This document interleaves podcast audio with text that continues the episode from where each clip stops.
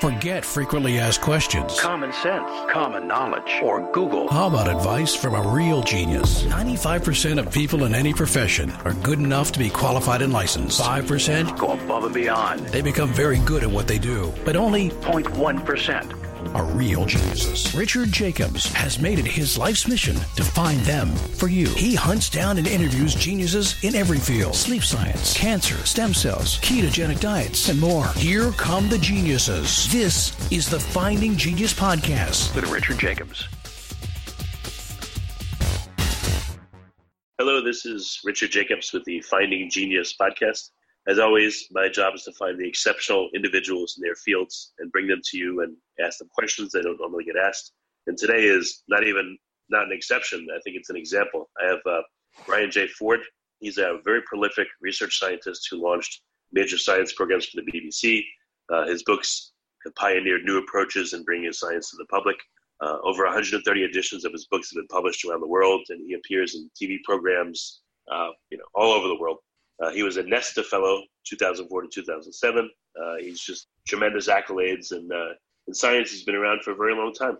So, Brian, thanks for coming. How are you doing today? Uh, well, well, you've reminded me that I've been in it for a very long time. Um, that that's no way to start. Yes, in fact, I mean, I'm eighty now, so technically speaking, I never thought I'd ever get to eighty, let alone be talking to you. Well, congratulations. And I hope Thank you, you very much indeed. one hundred and beyond, you know. So. Who knows? Well, Brian, um, so we were just saying offline, there's so many things I could ask you, but since you're a great science communicator, uh, if you don't mind, can we, maybe we'll talk about the current situation with the, uh, you know, the COVID nineteen or the SARS-C o V two virus and what yeah. your thoughts are. Well, uh, they've invented this rather absurd name, COVID nineteen. Uh, this is SARS. It's uh, a new form of the SARS virus, which everybody remembers from two thousand three. Mm. Um, it isn't uh, totally new. It is a, a new strain of the SARS virus. And what ought to be said is that it is much more infective than SARS. But having said that, um, it, in many cases, doesn't kill as many as SARS did. But, but SARS in twenty oh three was quite easily brought under control. There were just over eight thousand cases of SARS with seven hundred seventy-four deaths. So it's about a, a ten percent mortality. Uh, so far worldwide, there have been three hundred seventy-five thousand cases of the new SARS with sixteen thousand deaths. Um, part of the problem, though, I think, is that, and I think the Chinese started this, and they were roundly condemned for it if they did, but we have been almost as bad in that they didn't really act as they should. They They almost hid it up. But we're doing almost the same thing here. You remember the American president was very full of the idea that, oh, you might be a little bit ill, but it was well under control. We've had mm. exactly the same here. Um, the latest figure I saw for the number of cases in Britain was five thousand five hundred eighty-three. But we all know in science that it's well over two hundred thousand. It may be a quarter of a million by now. And people keep on, as it were, dumbing down the reality. Uh, the British government just a couple of days ago said that bars, restaurants, schools, universities must be closed by law. Many had closed already. Right. But they only did so because uh, President Macron of France said that unless you do it, which is what they've done in France, unless you do it, I'm going to close the frontier and you will not be able to come from England to France. I mean, he actually told the British government that you have to close. Otherwise, they still wouldn't. And the British Prime Minister was saying cheerfully, you know, I'm still shaking people's hands, uh, um, you know, and yet, if only they'd jumped on it at the outset and had really made sure that they traced every case, that they treated every case, and they monitored the contacts, which they could have done, it would have been much simpler. Uh, the present well, time, for, um... you, you see, people couldn't get tested. My daughter, for example, had a, an illness that she still thinks might possibly have been um, this new form of SARS. Uh, yeah. And she is a prescribing nurse. She is a, a senior nurse. She she works for the National Health Service, and she said, you know, I better be tested.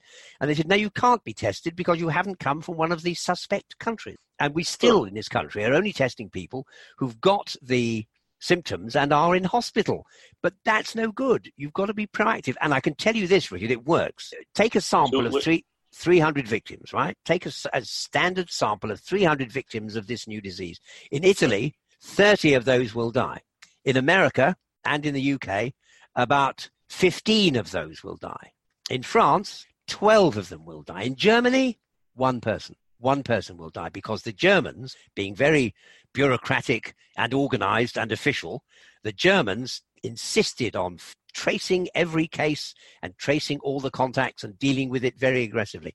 And as a result, they've got the lowest mortality rate of anywhere in the world. If we had done that in Britain, or if you'd done that in America, it would be much the same for us, but it is. Well, okay. So some questions I'm not seeing being answered. For instance, in Italy, it's been on lockdown for a while. Why are the number of cases uh, growing so much? Is it that uh, in each household, there's, let's say, four members and one had it, and now all four have it? Is that where the growth's coming from? What's your Yes. Uh, well, there is a problem. Uh, people, uh, I remember we had youngsters in the street in England saying, oh, it's only flu. You know, we, we can manage with flu. What the heck? But flu comes on in two days. The new disease comes on after a week. And people keep on saying in this country, and I think they say it in yours too, that if you get symptoms, you must stay at home. But by the time the symptoms are starting, you've already been ill for at least a week. And you've probably been infective for the last four or five days. So by the time you're ill with the disease, everybody that you've been with in the previous few days has very likely picked up the virus as well. That's the problem. So although the Italians jumped on it and closed everything down, they were too late. And we are following Italy. If you plot the, the incidence of the number of deaths in this country, in, in England, uh, alongside the deaths in Italy, and the curves are the same. It's just that we're two weeks behind them. So whenever I turn on uh, the news on the internet, I look at the Italian situation and think, well, in two weeks' time, that's going to be what Britain is like. And it's not pretty. Where do you think uh, it's going to top out for Italy? Like, how close are they to it, uh, to it stabilizing and then coming down? And, you know, what What happened in China and South Korea? What did they do differently? What have they been doing differently to control things? Well, both China and South Korea have cultural differences to the West. Um, the populations are very, I was going to say subservient to the government, but they're very, they identify with themselves as a race. Americans do that, you know, to be an American is considered quite something. To be British is not really regarded as terribly serious. But, but in countries like China, to be Chinese is to be one of the great people of the world. They're very honoured, the Han Chinese, to be Chinese. And picture the the pictogram, the character they use to write China. It's a rectangle with a line down the middle. And the rectangle symbolises the world. And the line down the middle symbolises China. And it's in the middle. The Chinese always see themselves as the one true person. So if the government says, you know, go home and, and stay stay where where uh, uh, where you can be isolated, the Chinese are probably going to do it. Say that to the Brits, and the Brits are going to say, I'm not going to do that, I'm going down the pub. And that's exactly what they did. So it's a cultural thing. And and South Korea is the same. The South Koreans, one of the most advanced civilizations in the world. Their, their electronics, their technology, the automation of their society is way advanced of ours.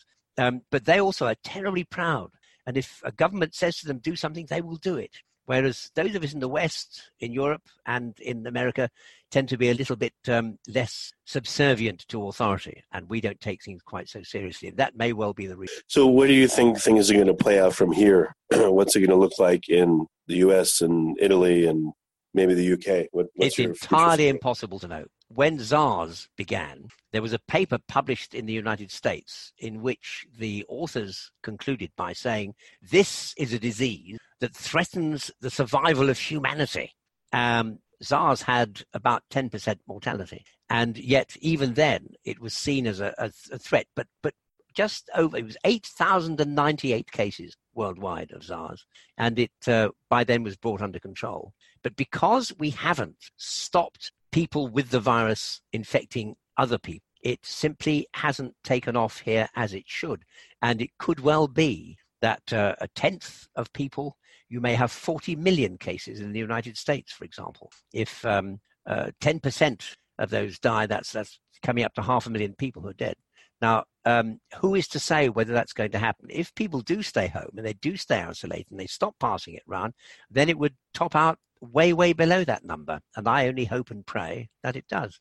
After all, at age eighty, I'm very much in the uh, in the category of high risk. And we have uh, a protocol for handling things. Do you know, one of the things that nobody ever mentions, they talk about um, keeping your distance, so you don't inhale stuff. And right. they talk all the time about washing your hands and being very careful with uh, personal hygiene. But nobody ever mentions the stuff that your hands themselves touch. Nobody talks about picking up the virus from the handle of a supermarket trolley. Nobody talks about picking it up from the handle of a gas pump at a gas station. Nobody talks about picking it up from the mail that comes through your letterbox or from all the goods that you may buy online from the supermarket. Now, what I have done, as soon as it started, weeks ago, uh, we started a protocol at home. Everything that comes, if it's uh, a sliced loaf of bread in a plastic wrapper, or if it's um, a bottle of skin lotion or something like that, it is handled when it comes. It's lifted out of the plastic bag. It doesn't come into the house. It's lifted out of the plastic delivery bag, and it goes straight into a solution of hypochlorite bleach. Say an egg cupful of bleach in a washing up bowl of, and it soaks for a minute or two, and then it's washed off and dried. All the mail that comes is either dropped onto my wife's ironing board, and it gets ironed at high temperature before we open it, mm. or if it's bulky, I drop it into the electric oven.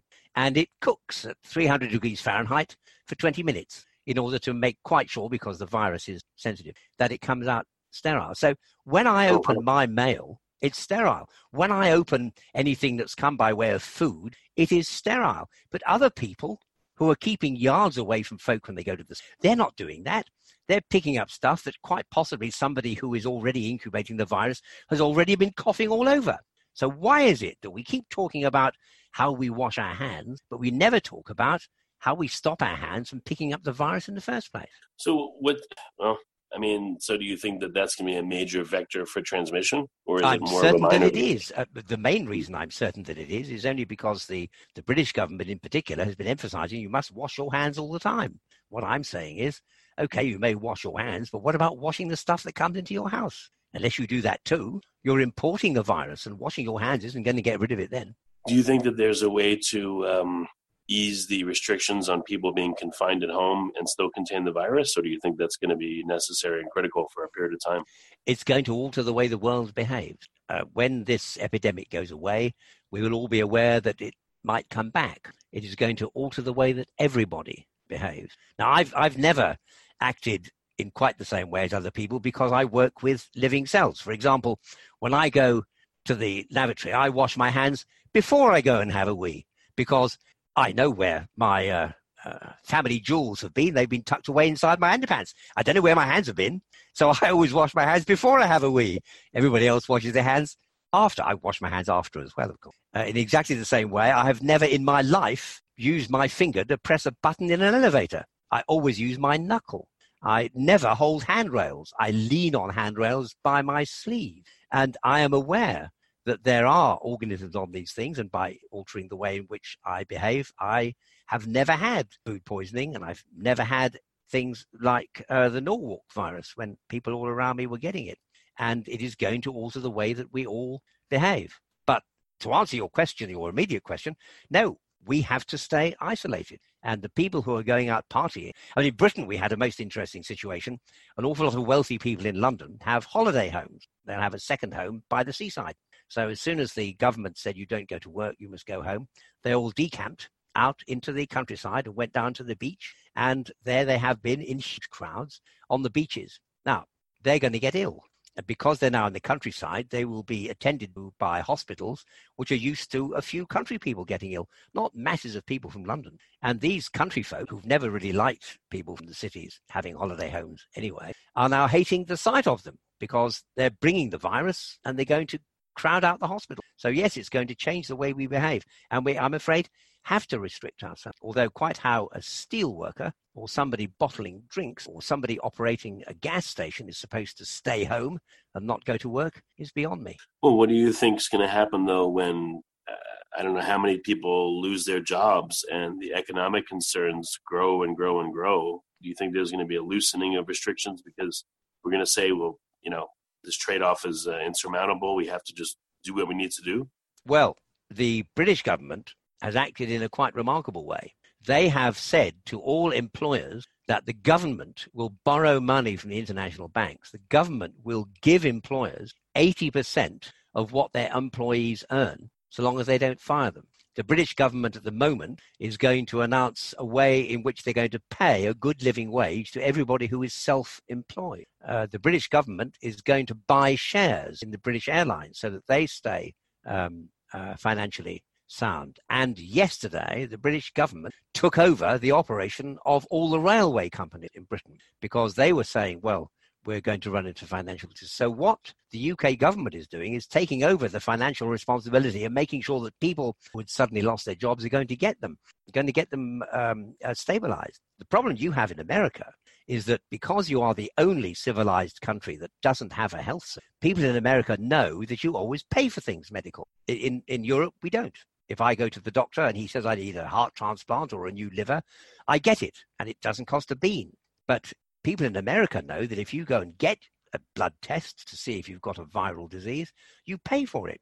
If they say you have to go to hospital and be treated, you pay for it. And you also have large numbers of people who are not registered, people who are not documented, illegal immigrants. And they too are catching it and not going to the doctor in case they get rumbled to the authorities. So in, in the States, you've got this particular problem, this particular economic problem, which means that there is a financial pressure preventing people, discouraging people from admitting they're ill. Whereas in Europe, people last month who thought they might be ill would just tell the boss, well, I'm going to go home in case I've got the virus. Um, and if you go to hospital, it doesn't cost you a bean. Now, that is a problem that America uniquely has to face, the financial disincentive for people who may be patient with the virus, admitting the fact to anybody else. Do you think that the, um, I don't know, I mean, do you think that the virus will run its course, whatever that means, and the uh, numbers will come down and things will go back to normal? Or at least a new normal? Or do you think that, uh, I mean, what's your, you know, I know no one knows, but what's your guess on what will happen over the next? Well, I don't think the new normal is going to be the same as the old normal. I, I think our whole attitude to hygiene and to disease will change. Um, I think many people will probably um, place less emphasis on being in work all the time and realize that, you know, life is here for living. Um, and, and if that is a lesson, it would be a good one. I have sometimes had the impression that because viruses don't themselves reproduce. Viruses get into your own cells and your cells then produce the virus. I sometimes have formed the view, you know, that that the host of a virus produces new virus, which in the passage of time isn't quite as virulent as it used to be. And I would like to think that as time went by, this new virus would lose virulence because it's being produced by the patient who it's infected. And in time, the disease may die away and die out, and we may be free of it. After all, there have been no more cases of SARS after that epidemic. It went away and it never came back. And we do have to be particularly careful about the transmission of viruses from animal species into human species. Remember that Ebola, which is a member of the same family as mm. this new form of SARS, um, Ebola uh, probably came from kids eating um Uh, African wildlife, possibly bats, curious. And it is also thought that the new COVID nineteen, as it's uh, as it's called, that that may have originated in bats too. Now, trouble is that some species of bird will also predate bats, and so you could possibly catch a virus from a bird that wasn't a bird virus but was a bat virus. But I think the the, the habit in China and elsewhere of eating exotic creatures, um, I think that's going to change. I hope so, yeah. Do you do you think that viruses are alive, or at least contingently alive, when they enter no, a host no, cell? No, no, they're not alive. Uh, viruses, uh, to be alive, the fundamental thing which you need to do if you're alive is to reproduce. That's the fundamental thing of being alive, is that you can reproduce yourself. And viruses do not reproduce. They can't. What viruses do, they infect the cell of the host. Um, viruses are like a wandering gene. And when they get into the cell, they take over the cell and they instruct the host cell to start making virus. So the father virus, as it were, doesn't make children viruses. The father virus commandeers the cell of the host and says to the cell, you make more of me. So no, they're not alive. If you're alive, you've got to, you've got to breathe. You've got to show response to external stimuli. You've got to excrete. You've got to reproduce. And viruses don't do any of those. They are like little pirate genes which have escaped from some sort of cell and get into cells of hosts, which they then take over and commandeer and instruct them to make more virus. But viruses themselves can't be alive because they cannot on their own. Given that they're so small in terms of the scale of, you know, ourselves and us as a host? How do you think they find their targets so repeatedly over over so many years? Depends on on how uh, life has favored them. For example, people always think smallpox was a terribly successful virus, but no, smallpox wasn't a successful virus, because smallpox, when it got into humans, very often killed the human. And of course, if you kill your host, then your host can no longer make more of you. The, the really successful viruses are not things like smallpox and Ebola. These successful viruses are viruses like the common cold, because we all have those viruses in our nasal package, uh, passages, and we don't struggle to survive when we have a cold. The cold virus never destroys its host. The cold virus lives inside you, gets your cells to make more cold virus, and keeps its head down. That's the way to be successful if you're a virus. Um, when I look here, I can...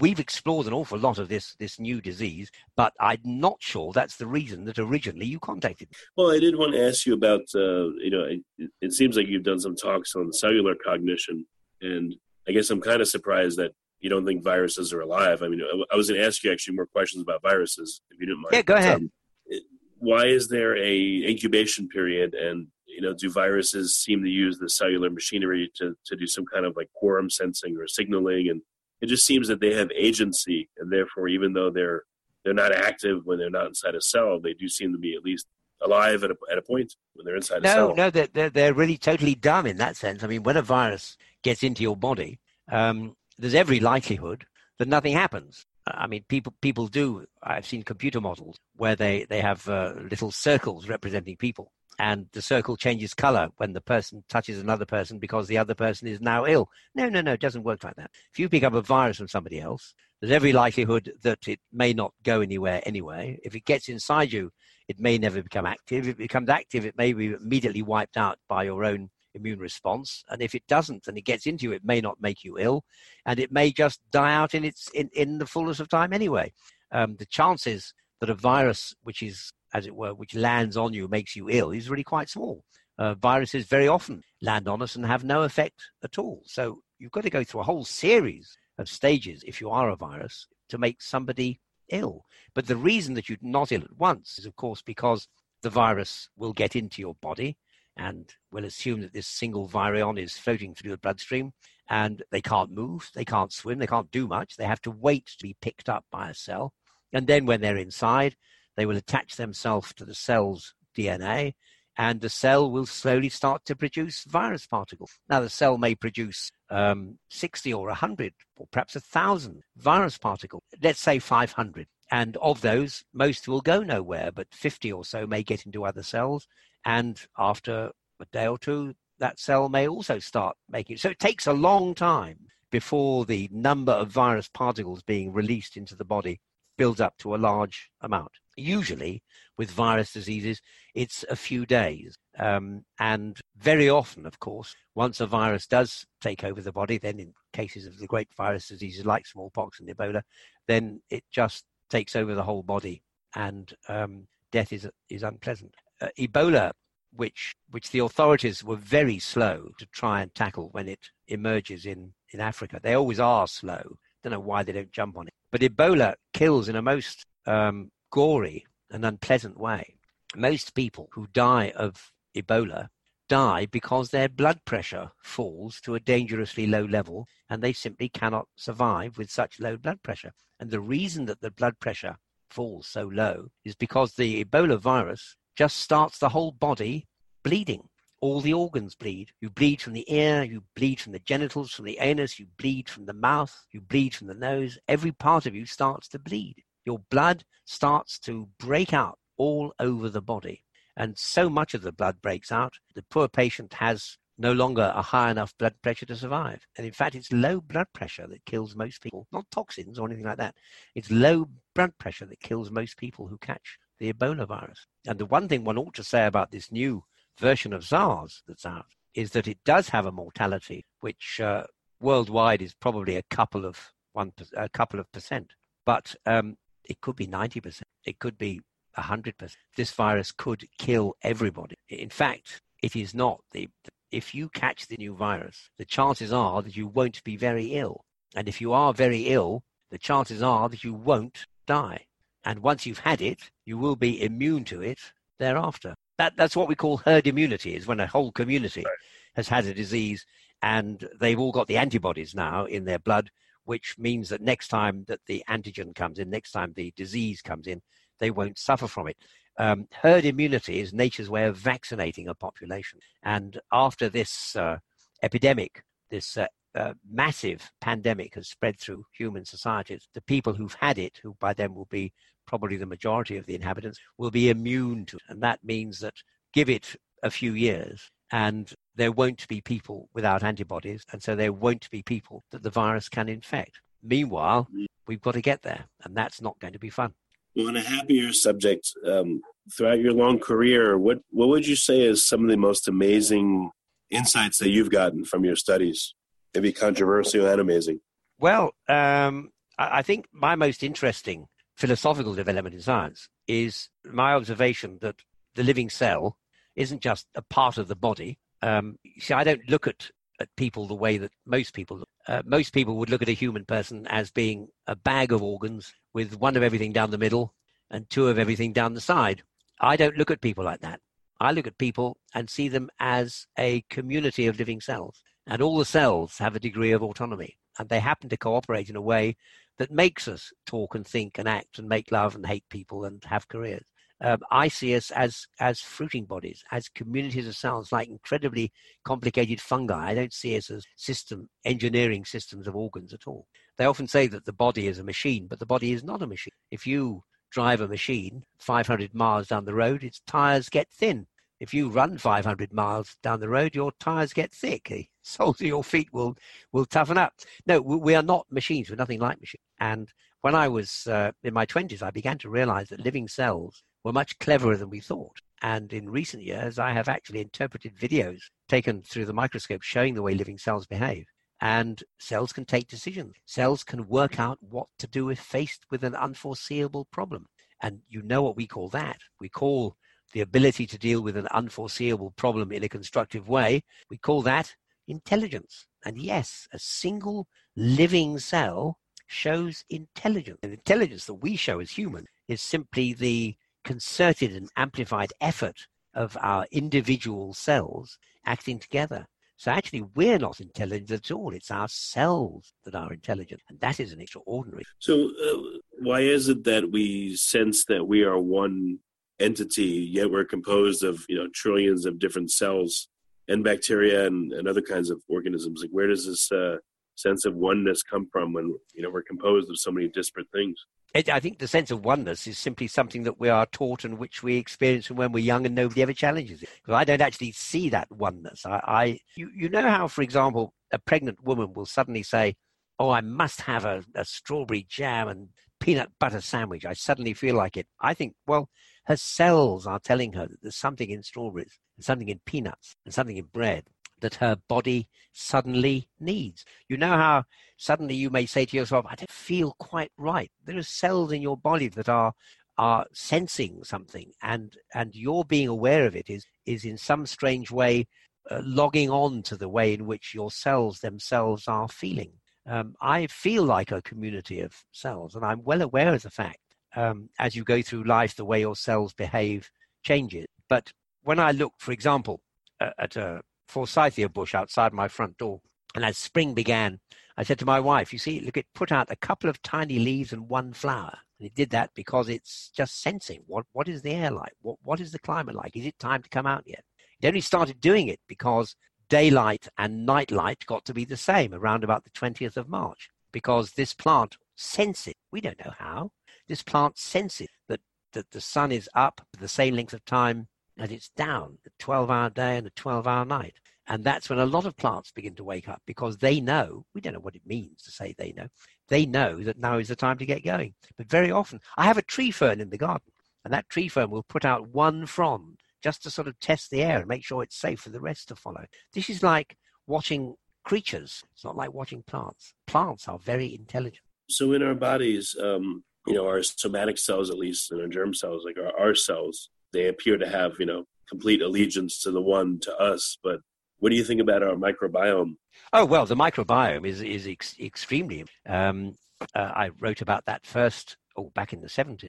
And um, the, the microbiome is the there are more microbes in our bodies than there are human cells, and the microbiome is extremely. Uh, it's very strange how, you know, there are industries that make masses of money out of telling people you've got to eat health foods, you've got to eat foods, you've got to do this, you need to take more of this, swallow these pills, swallow those pills. None of that, believe me, listeners, none of that is necessary. S- swallows don't do that. Sparrows don't do that. Chipmunks don't do that. They know exactly what. It, it is it is impossible in the West to have a deficient diet if you just eat normal, varied food. No, but there's no such thing as a superfood. Um, and uh, our bodies know exactly how to control themselves and what it is they're doing. Just eat normal food and live a normal life and you will be healthy. I've, I've known people get so obsessive at having to take pills and supplements and God knows what. It's a, a, a multi-billion pound, a multi-billion dollar industry, and it's all a complete and utter waste of time. The, our cells know what they're doing, and they have spent tens, hundreds of millions of years evolving to a state where they know. So just let them get on with it. Well, what if you're eating processed food and you're not eating natural foods? I mean, cells, well, you know, wouldn't have been exposed to that. No, nobody ever eats natural food. I mean, let's let's just picture. Let us picture a natural meal. Let's go down back to the mother country. Let's go down into Western England and go to a thatched cottage and go inside, and there is the old farmer chewing a piece of straw, sitting down and eating his natural food. So what's he going to eat? He's going to have wholemeal bread. He's going to have butter. He's going to have a slab of cheese. And he's going to have a pint of beer or possibly a glass of wine. Okay, start with the bread. The species of wheat from which bread is produced is a man-made species. It was evolved by crossbreeding early grains and grasses about eight thousand years ago in what is now Yugoslavia, um, or what became Yugoslavia. Um, that, that's where wheat began. It even has its own Latin name, which is the Latin name given to a species created by humans. No genetic engineer in the modern world has done anything like that, but they did things like that thousands and thousands of years ago. Then you've got the cheese and you've got the butter. Okay, how on earth is butter natural? Butter is is congealed um, milk fat from a cow. So you take milk, which is the secretion of the underbelly of cattle, designed for calves. Unless you're a calf, milk is not a natural thing to have, cow's milk. You wouldn't drink fox's milk or raccoon's milk. So why would you drink the milk from cows? But we do. So you squeeze this secretion from modified sweat glands on the underbelly of cows, and then you whack it around until the fat solidifies, and that's your butter. If you want the cheese, which he's also going to have, then you take the milk and you leave it until it goes rancid, and then it goes off, and then it goes so appallingly um, putrid and bad that it solidifies and, and begins to smell strongly, and then fungi start to go. It actually goes moldy, this cheese, and you call it Roquefort or Stilton or Gorgonzola and say how appetizing and wonderful it is. And look at the beer.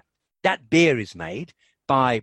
by germinating barley seeds. Barley is not a natural species. It doesn't exist in nature.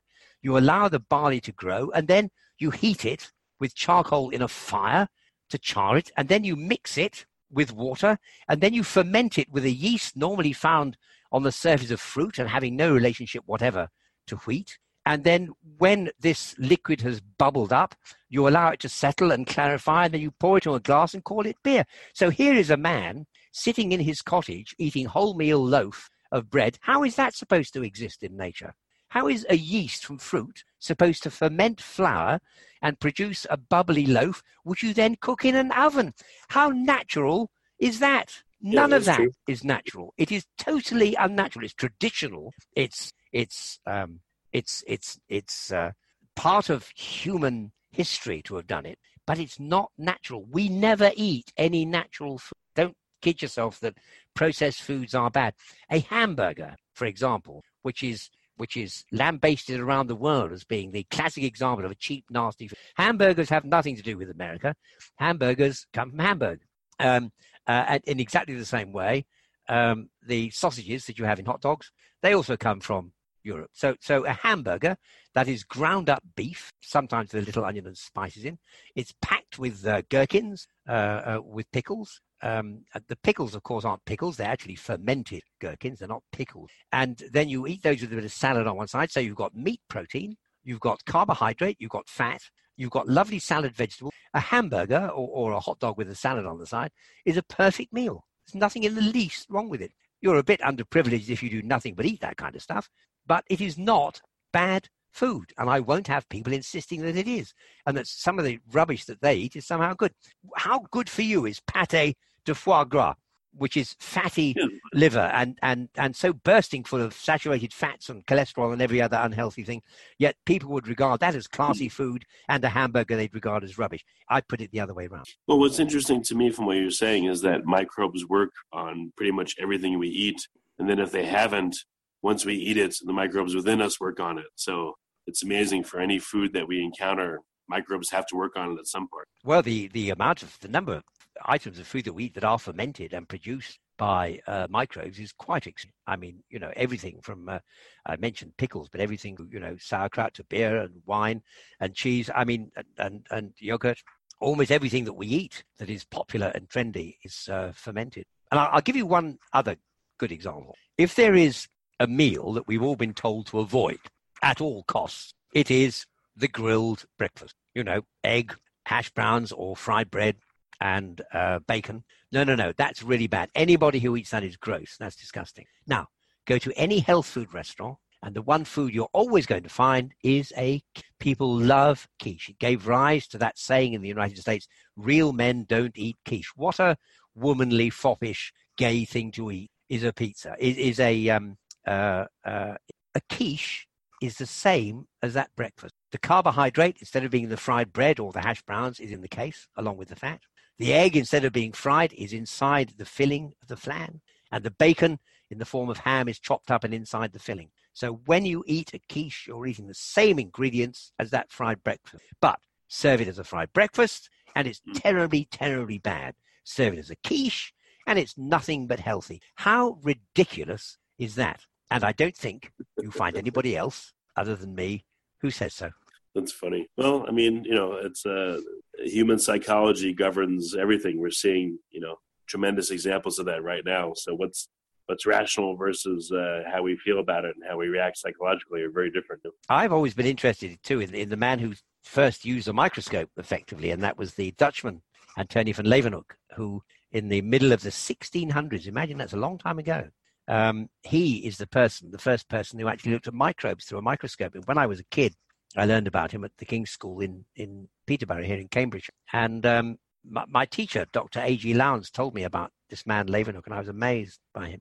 And uh, in the fullness of time, I discovered that just nine of his little microscopes had survived. And in nineteen eighty-one, I was invited by the then president of the Royal Society, Sir Andrew Huxley, to go and look at Leeuwenhoek's original letters from the sixteen and seventeen hundreds, preserved in the Royal Society. And would you believe it? But as I turned the pages of the letters, amongst the letters, and forgotten about for more than three hundred years, were little packets of his own specimens oh, that wow. he had made and which had lain there ever since. And then I had the most extraordinary thing a couple of years ago, within the space of twelve months, two new microscopes of his, which uh, no new microscopes had been heard of for more than three hundred years. Two new microscopes suddenly appeared. I had a phone call from... Um, auctioneers in London, and they said, could you come and have a look at this little silver item? And it was one of Leeuwenhoek's microscopes. It had been, um, no one knows how it got there, but it had been in a box of scrap silver that a London silver merchant had. And yes, that was one of his microscopes. And then within a year, I uh, had a message from a friend who said, uh, have you looked on um, eBay? There's something interesting on there. So I logged on and had a look. And there was what looked just like a Leeuwenhoek microscope for sale, believe it or not, on eBay.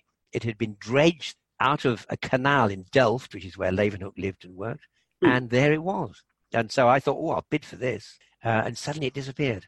And I then had an email from a man who'd been in contact with me in the past from Spain about going to lecture, a chap called Thomas Camacho, a doctor, and he had realized what it was. So he contacted the seller direct and said, I'll buy it from you. And I think he paid something like a thousand bucks for it. Well, the last Leeuwenhoek microscope that sold at auction cost the buyer half a million dollars. I'm sure, yeah. So that was quite a good purchase. So I had, in the space of twelve months, having been interested in this man all of my life, I suddenly had presented to me, within the space of twelve months, two totally new, unknown Leeuwenhoek microscopes. And that really did knock the history of science sideways with surprise.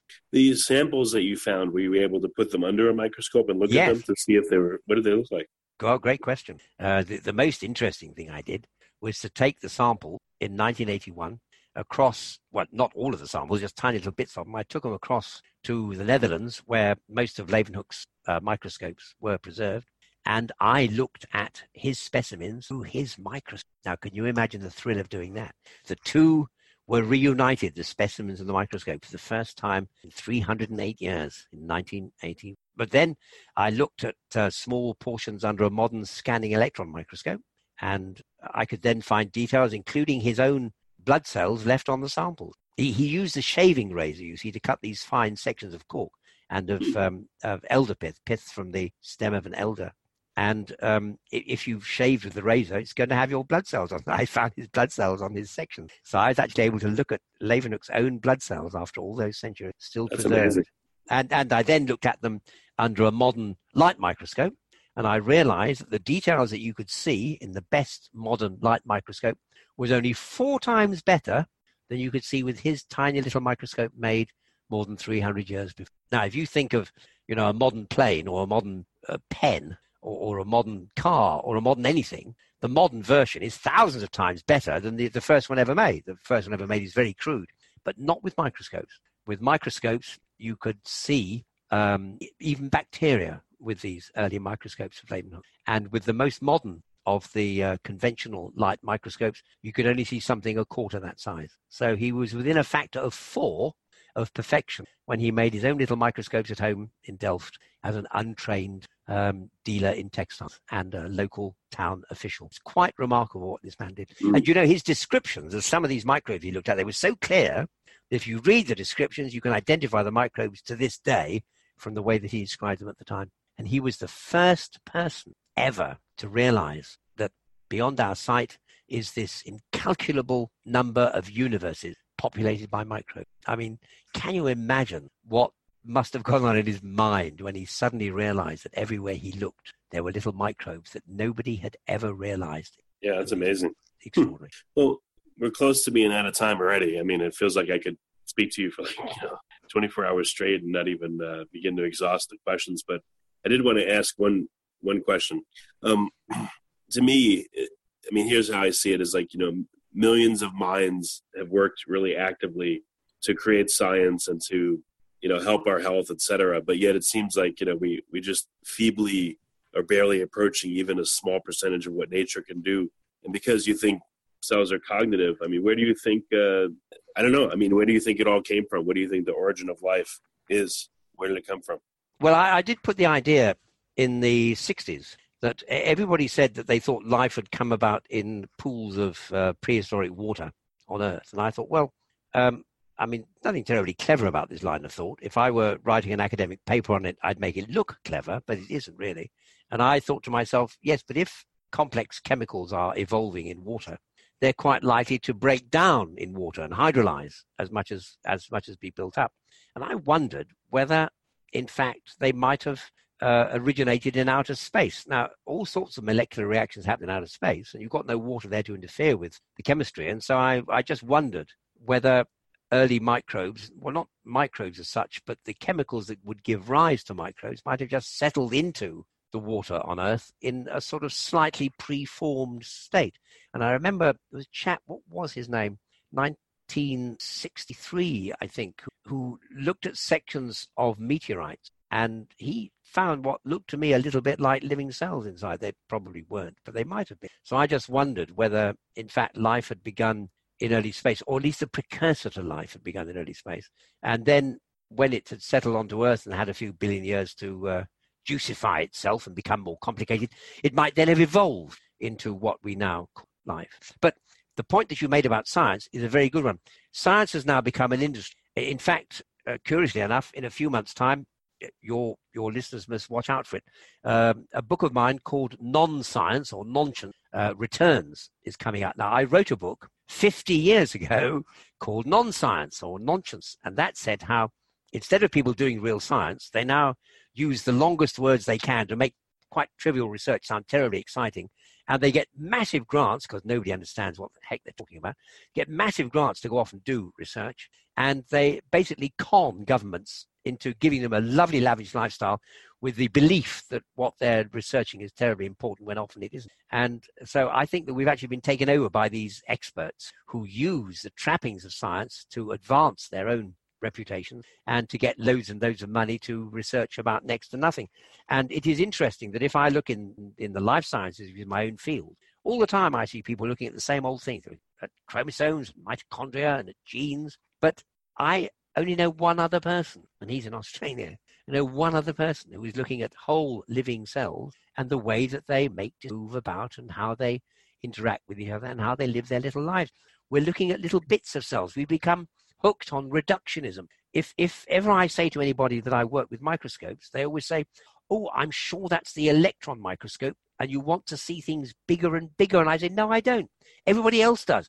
I want mm. to look at a low magnification, a couple of hundred, so that I can watch living cells. You can't see a living cell in an electron microscope. You only see a living cell in water under a light. And believe me, those of you who've got Uncle's old microscope from the days when he was a doctor tucked away in the attic, get it out, get a bit of pond water. When you see a stagnant and you're out with your kids, you will say, oh, stay away from that, that's nasty. When I see a stagnant, I think, oh, I must take a sample home and look at it under my microscope. This is wonderful. And inside yeah, that yeah. little drop of stagnant water is the most extraordinary sight, which Leeuwenhoek first described in June of sixteen seventy, and which these days people have quite forgotten to look at. We're so intent on getting down to smaller and smaller details. It's as though you're putting a printed letter under a lens and inspecting the ink, and all the time it is part of a play by Shakespeare or a poem by Lord Byron. You never even hear the words. It's as though it's part of a symphony and you never hear it played. All you want to look at is the ink and look at it closer and closer and closer. Step back, appreciate the work. And until science does that, science will never get anywhere near completing its insurmountable. Well, that's great examples, Brian. And I appreciate you uh, you coming and uh, taking this time. No, it's been a great pleasure to talk to you. And I do have to apologize for my dog's barking, but I'm stuck at home, as are uh, many, many people. So, Brian, thank you so much for coming. I appreciate it. My pleasure. It was a great pleasure. And I just hope your listeners got just a little bit of something different out of mm-hmm. what I had to say. You've been listening to the Finding Genius Podcast with Richard Jacobs. If you like what you hear, be sure to review and subscribe to the Finding Genius Podcast on iTunes or wherever you listen to podcasts. And want to be smarter than everybody else? Become a premium member at finding genius podcast dot com. This podcast is for information only. No advice of any kind is being given. Any action you take or don't take as a result of listening is your sole responsibility. Consult professionals when advice is needed.